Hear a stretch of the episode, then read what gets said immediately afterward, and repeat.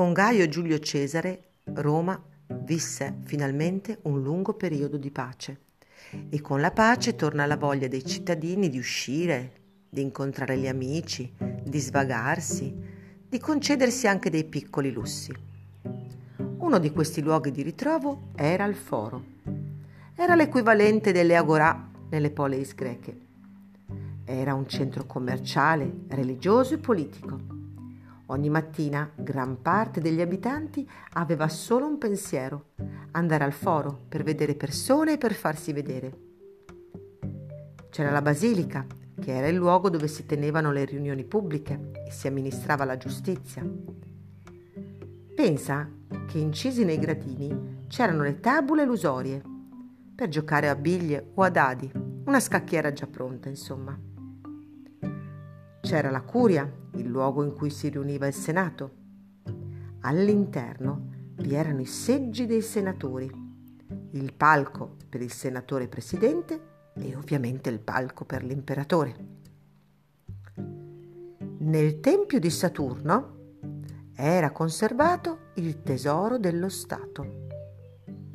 Poi c'era un'altra costruzione, fatta ad arco, il famoso arco di trionfo, che ancora adesso troviamo in alcune città. Sotto l'arco di trionfo dovevano passare l'esercito e il generale di ritorno da una guerra vittoriosa, un modo per purificarsi dal sangue versato dai nemici. Passare lì sotto però serviva anche a celebrare le vittorie.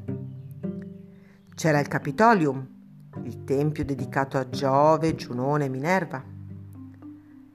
C'era il Suggestum, ossia una tribuna da cui gli oratori parlavano al popolo suggestum, pensa ancora adesso suggerire dà l'idea di qualcuno che parla e gli altri ascoltano per imparare, no?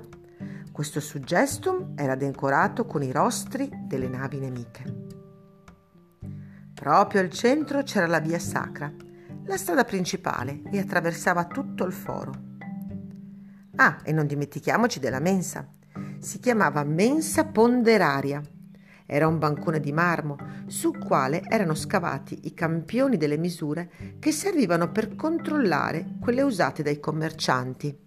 C'era un foro, ad esempio, da un chilo, un foro da due chili, da tre chili, quindi invece di usare la bilancia si usava questa mensa ponderaria per capire i pesi e poi vendere la merce. Un altro luogo di ritrovo erano le terme cioè i bagni pubblici, dove ogni giorno i romani si dedicavano alla cura del corpo e della mente. Qui si incontravano, parlavano di affari, leggevano, facevano ginnastica e si lavavano. Erano aperti a tutti, uomini, donne e anche schiavi. L'ingresso costava molto poco ed era gratuito per bambini, soldati e schiavi. C'era una fornace sotterranea che produceva aria calda Veniva incanalata sotto i pavimenti e in tubature all'interno delle pareti. Una vasca centrale, piena di vapore, era chiamata calidarium. Funzionava come le moderne saune.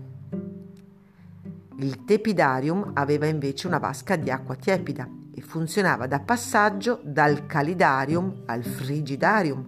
Ma frigidarium cos'era? Era un locale con la vasca piena di acqua fredda.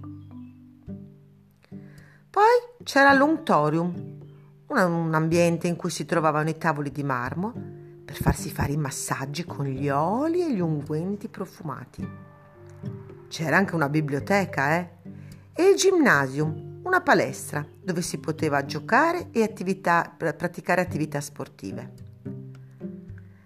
Oh, ovviamente all'entrata c'erano gli spogliatoi. I romani arrivavano, si toglievano le loro vesti così potevano sentirsi liberi all'interno delle terme. Finita la coccola con l'acqua, si poteva mangiare nelle taverne oppure comprare oggetti nelle botteghe. E tutto intorno gran giardini e porticati dove le persone potevano passeggiare e chiacchierare.